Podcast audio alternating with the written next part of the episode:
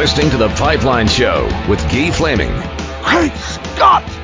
Back on The Pipeline Show, and we begin this week's episode with another uh, NCAA Campus Report segment. That Those are always brought to you by College Hockey Inc. If you are a player or you have a player in your family that is exploring all their options and need to know what they need to do or not do in order to maintain their NCAA eligibility, well, College Hockey Inc. is a great place to uh, start get in touch with Mike Snee or Nate Ewell, and they can steer you in the right direction or answer any questions that you might have. The college hockey segment today, my guest is uh, Jashvina Shah, who writes for College Hockey News and covering the Big Ten, but I know uh, she went to BU and so has an interest in the Beanpot, and I uh, I noticed a tweet last night uh, on uh, Twitter I, at Ice Hockey Stick is uh, Jashvina's uh, Twitter handle if BU loses tonight, my soul will collapse. Uh, Jashvina, maybe we have to start with the beanpot. How's your soul tonight? Well, that tweet was actually in reference to the women's game because technically I'm not allowed to root for the men because I do cover men's college hockey. Okay. Um, but it's it's still it's tough. I think to I mean you know I went through it as a student a lot of times, uh, losing in overtime, losing to BC in overtime in the Beanpot, which is like the worst way to lose. Um, and it's just, I don't know, like it's a weird thing and it's really hard to explain to someone who's not like from a beanpot school, like why it matters so much, but it just, it just matters a lot. So, um, you know, it's been, a, it's been tough, but also the fact that it ended so late means that I kind of just like dazed through all of it. So it hasn't really hit me. The, the Beanpot tournament itself, it is probably very difficult to explain the importance and the popularity of it to people outside of that market. It's kind of like trying some maybe somebody playing Minnesota high school hockey to explain what that is like the high school circuit in Minnesota. How would you kind of uh, try to break it down for somebody who is not familiar with the Beanpot and and uh, just give them a uh, an impression of how big of a deal it is?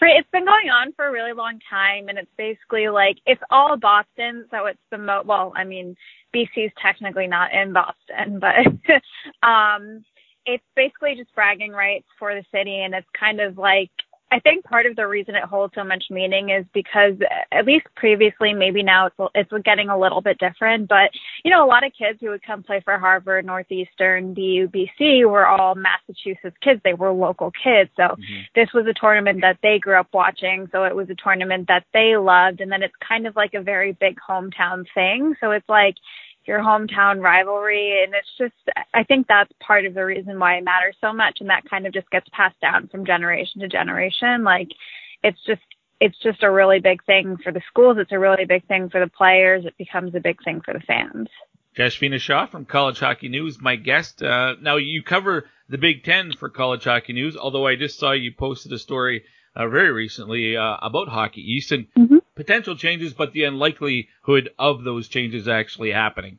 Can you summarize that story for us? Yeah, basically, um, it's about the news that Hockey East could potentially disband and be absorbed into a different conference like in America East. And basically, I argued that it, it's really not. I mean, it's probably not going to happen. It would be a bad move if it did happen. Um, I did work for a conference the size of America East, and I can tell you right now, there may be more resources, but that there are also more sports. So those resources are really divided. And at the end of the day, it's kind of a wash. You're not going to get more. Mm um, when you're with a, a different conference, like a multi-sport conference, than if you're with just a hockey specific conference. And, but it's not about that. It's really about what hockey is, wants to accomplish and what they're not doing to accomplish, but what they can do. Like the gold standard right now is the NCHC. There's no question about it. Um, because and basically, you know, I talked about them and what they've done, and that's what all the other conferences need to gear towards. And in some cases, I think it, it was easier for the NCHC to do because it was a brand new conference. So they weren't carrying any of like that very stubborn identity with them. You know, it's not like you're going to Hockey East and saying like, hey, we need you to be really interactive and silly on social media. It's Hockey East. You know, that's not really going to fly. Um, but with the NCHC, you're starting from scratch. So they don't have that kind of tradition. So for them, it was, I think it makes it a little bit easier to go and be really fan first and like engagement first because ultimately, like, you know, I can stream anything I want online. And I think with the shift in conferences, like I think, you know, we just wrote that story on attendance, like it's tough to get people's interest right now. So you really have to like go above and beyond and people care about having a community and like being silly and like having fun and having that engagement. Uh, you're right, and attendance, it's not just a college hockey thing. I think it's sports in mm-hmm. general. And because of what you said, you can watch all of these things online or on your phone or on your tablet. It doesn't matter you don't have to go to the game to watch the game anymore, and I think that's a challenge uh, for everybody. Now you cover the Big Ten, and Big Ten gets a mention in that article that you wrote, and, and suggested that uh, they're falling a little bit behind in regard, and, and unlike the NCHC, maybe don't engage the fan as much as you think they should, and it's also a, a big conference that where hockey is kind of small in the Big Ten in general. Is that correct? Yeah, I mean, I think from the start, the Big Ten kind of just assumed. I mean, this is all my speculation. Um, because what I observed, which is not speculation, they didn't really do anything um, to kind of like, you know, really push the Big Ten hockey when it was formed. And I think that's partly mm-hmm. because like they just kind of assumed they would rely on the Big Ten name and they assumed that was enough. But college hockey is so vastly different from college football and college basketball that it doesn't work the same way. And they kind of really missed the boat on gaining that, like really, and they really had to push because, you know, they had Minnesota fans who were very unhappy with losing their old rivals. So, you know, the Big Ten wasn't exactly in the best position where they could just go with it and it would be fine. You know, they had to really work on that and they didn't. You know, if you look at like being in, I remember when we were in Minneapolis for the inaugural Big Ten tournament, because, okay, so the inaugural Big Ten tournament was in St. Paul, the inaugural NCHC tournament was in Minneapolis, and like, you didn't really, you saw a lot of like NCHC stuff, but you didn't see a lot of Big 10 mm-hmm. stuff. And it's just kind of like that theme. And, you know, they haven't been able to keep the that tournament successful, like the attend- attendance wise, which is why they had to move it back to on campus. And I think like they really missed an opportunity to be really engaging with the fans and like really making it that kind of community that you really need, especially because for places like Minnesota and Wisconsin, that literally is a community. And it's a much different, you have to approach it much differently than you would a different sport. Jashvina Shah from College Hockey News, my guest here on the Pipeline Show. All right, let's look at the Big Ten. Uh, hockey wise, right now, Penn State sitting on top of the conference standings, but a three way tie for second. Notre Dame, Michigan, not that far behind. Really, only Wisconsin has struggled this year. It's a pretty tight, uh, pretty tight conference overall, and that that leads to more excitement. Yeah, it's um really, I don't know who's going to end up winning because I think that a lot of teams have. I remember that Michigan was picked pretty high, and I think Wisconsin was too, because people kind of looked at it and they said, okay, Wisconsin is one of the best freshman classes in the country, so they kind of just threw mm-hmm. them up there. But in reality, Wisconsin is just a whole other thing. But like everyone, and I mean, this is like some teams that have been at the bottom are doing really well. Like Michigan's kind of turning it on right now. Michigan State, I think, is probably the best team in that conference. And then, you know, Minnesota's kind of getting their footing back, but then Notre Dame is sort of struggling. Ohio State is sort of struggling. So now all the teams have kind of met in the middle, and you really don't know who's going to win on any given night. And because the way the format has changed, so that we do um, now an opening round, quarterfinals, best of three series, then the semifinals, then the week after that is the finals. It's like everything is kind of all over the place, and you have no idea where it's all going to land come tournament time. I, I just had Guy Gadowsky on the show last week, and uh, but I, and he agreed. I, I said Michigan State's got to be one of the best stories because they've been a bottom feeder for you know five or six years now, and are now really they've turned the corner. What has Danton Cole done there as the head coach to really turn that that program around? I think you could really see it from the first year he took over. Um, you can generally tell within the second semester of a coach's time um, whether or not it's really going to be a change. And I mean, you could just tell like the players looked way more invested.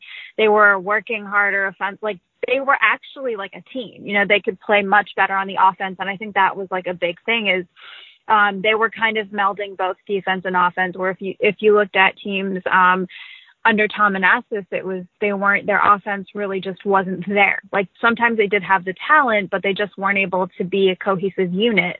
And under Cole, I think that's one of the really big things that um, they managed to do. And he's getting a lot out of his players who he didn't even recruit, by the way.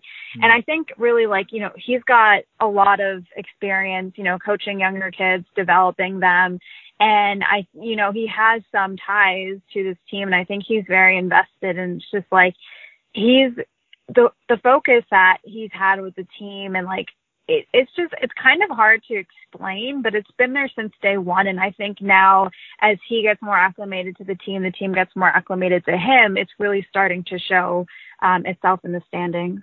How are the Golden Gophers different under Bob Motzko than they were under uh, Coach Lucia for for so many years? They it seems like the Gophers are still trying to kind of find their way. Yeah, I'm still not entirely sold on that yet. Um, I'm still kind of looking at it with the thing with Motzko is that I'm I'm waiting for him to kind of recruit his players into the system and see how they work. I think Cole didn't need to do that to show that, or he just the situation that he was in. Um, I don't need to see that from him to know that the team's going to be okay.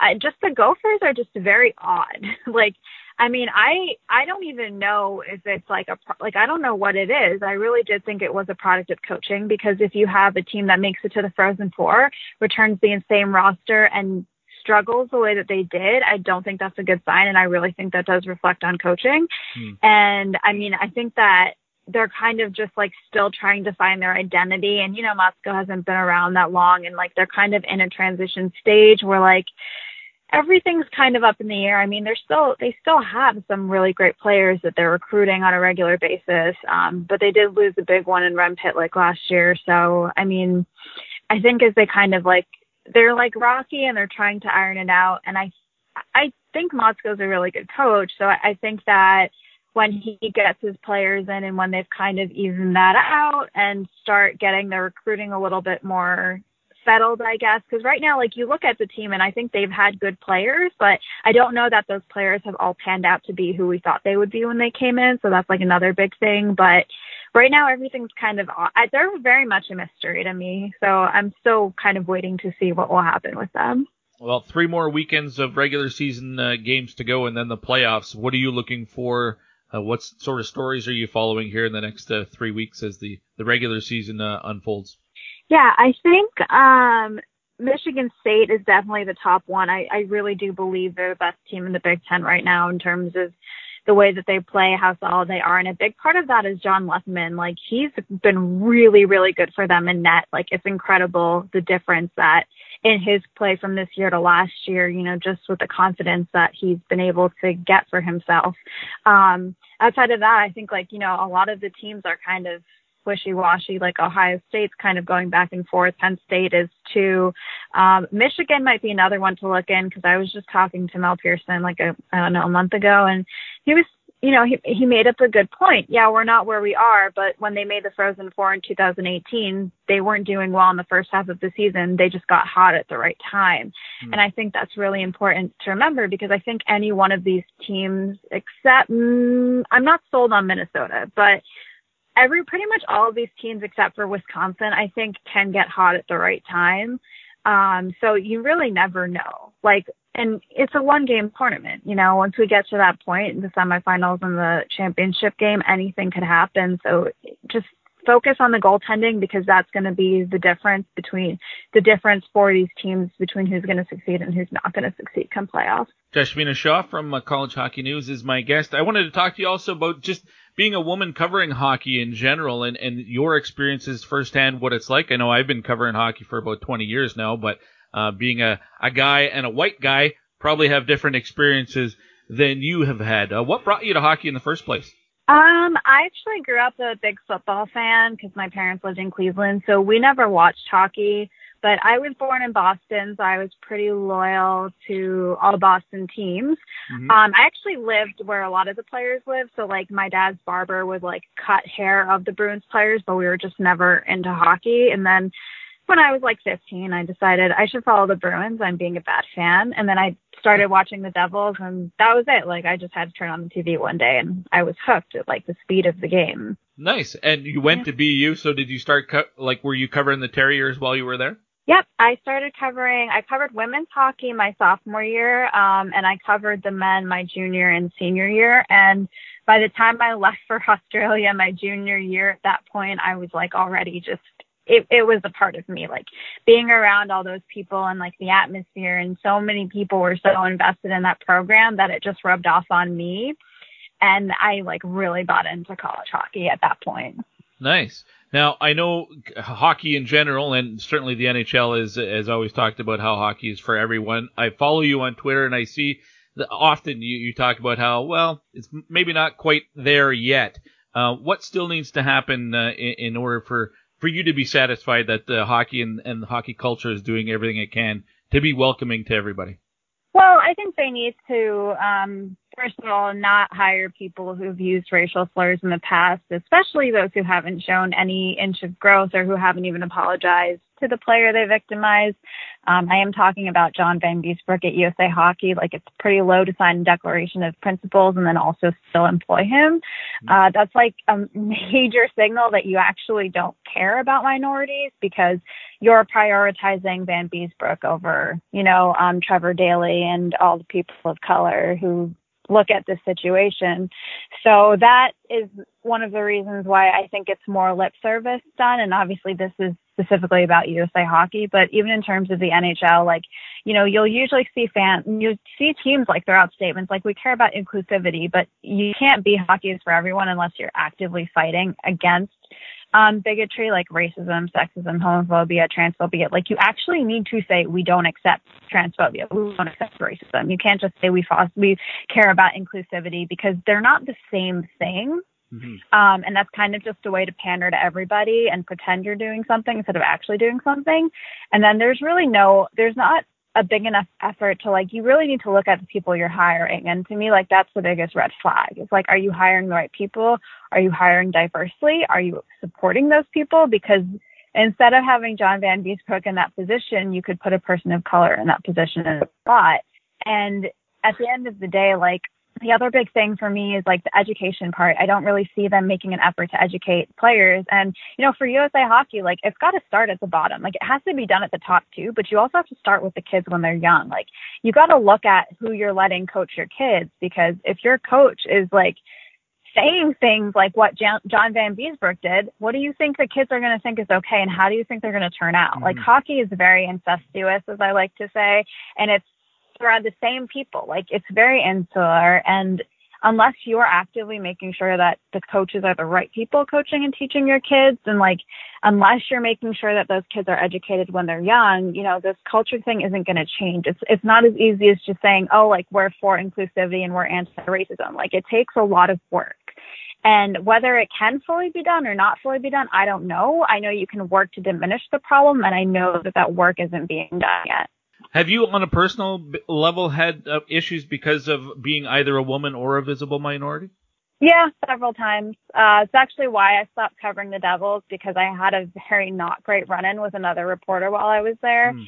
that could have potentially been dangerous to me. And at that point, I was like, you know, I cover college hockey mostly anyway, so I'm just not going to do this because I don't enjoy it enough to put myself in, which is a weird thing to say, right? I don't enjoy it enough to put, be willing to put myself in danger yeah. because 90% of the time it's like whenever I walk out of the house, I'm always putting myself in some sort of danger. Whenever I walk into a rink, I'm always doing it. And that's just something like, you know, we live through it. So it's just, it is what it is. You know, you kind of just go about your business because you're not going to stay shut inside. What kind of a life would that be? Um, but I've had, you know, people be racist to me. I've had, um, very weird. You know, people are being sexist all the time. Uh, very visible too. Like people will be nice to you on the inside and then they'll just like be racist outside and you only learn about it secondhand. Um, or people will complete like people will stop talking to you because you're like, hey, this isn't okay that you said that. Or that so and so said this because it's racist. So it's it's definitely it's definitely really been an issue. It's only something I think I've been paying more and more attention to since I graduated from BU because I think while I was at BU I was in that I wasn't actually the only person of color there. I wasn't the only woman there. I wasn't you know, even on the team, you know, we had players of color. So, mm. and, you know, everyone on staff was great and Coach Parker was great. So I didn't really pay so much attention to it until I graduated, and I was like, okay, well, it's definitely, definitely not like it is at BU. Well, and social media seems to be, boy, Twitter can be just such a cesspool at times, and uh, and I follow you and and several other female journalists, and I I can see some of the harassment and and just gross vulgarities that uh, that you guys have to deal with, and I'm continually impressed that uh, that you even stay on social media. Uh, but I guess that would be letting the trolls win if you if it uh, affected you that way. But it's got to be. I, I again, I'm just impressed you you're able to put up with it and continue uh, doing the job as well as you do.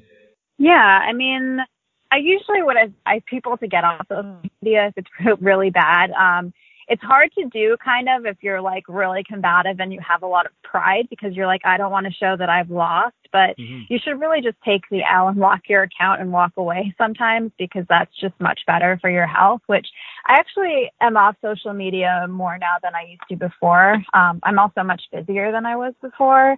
And I'm, you know, like more often than not, I'll try to stay out of it, but sometimes I see things that are really, really just, I can't let it go. So I have to like engage with the person. And I mean, it doesn't really bother me per se. Like a lot of the stuff I get, like at this point, I'm kind of desensitized to it. So I'm just like, whatever, it doesn't really get to me. Mm. so it's just like, I don't know. It is what it is. Like I I have eighty thousand other things on my plate. You know, I have a full time job, so like I I don't have as much that as much time anymore to really like dedicate to being specifically upset about the things people say to me. If that makes sense. Yep, for sure, Jashvina. I really appreciate your time. I also appreciate a couple years ago, uh, my wife is going through this Bollywood stage, and you recommended a a, a long list of uh, movies for her to check out and that went over very well. So I appreciate that. Uh, and if the yeah, if if the the journalism career uh, changes for you, you could always be a, a movie critic or something like that because uh, you pick some good films uh, for her. So I appreciate that, and I appreciate your time. I hope we can do this again. Yeah, of course. Thank you for having me. That was Jashvina Shah from College Hockey News, uh, recapping the uh, Beanpot as well as updating us on the Big Ten Conference and uh, sharing some of her uh, personal experiences uh, covering hockey in a predominantly male environment, and certainly as a person of color as well. So perspectives that I definitely cannot bring to the table. Really appreciate her sharing some of that with us this week here on the Pipeline Show. Up next, another lady making inroads into, well, in this case, junior hockey the first female coach in the history of the Western Hockey League. She is on the coaching staff of the Moose Jaw Warriors. Her name is Olivia Howe. She won a national championship with uh, Clarkson in her NCAA uh, days as a player, and now on the coaching staff of a Western Hockey League team. A great story. Learn more about her, hear from her next here on the Pipeline Show. Woo!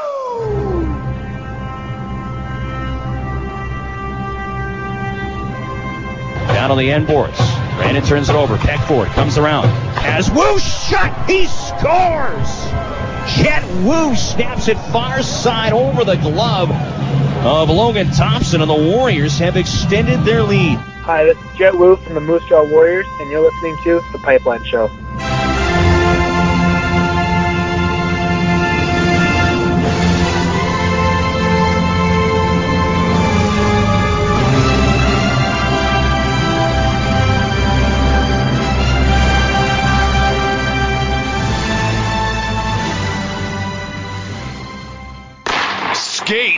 Your weekend with Edmonton Oil Kings hockey at Rogers Place. The Medicine Hat Tigers return for retaliation, squaring off this Saturday. Don't miss your shot to see the WHL's most exciting team live. The stands are going to shake with Edmonton spirit. Oil Kings, Tigers. The puck drops Saturday night at 7. Great family entertainment at Rogers Place starts at just $20 a seat. Save on day of game pricing now at oilkings.ca.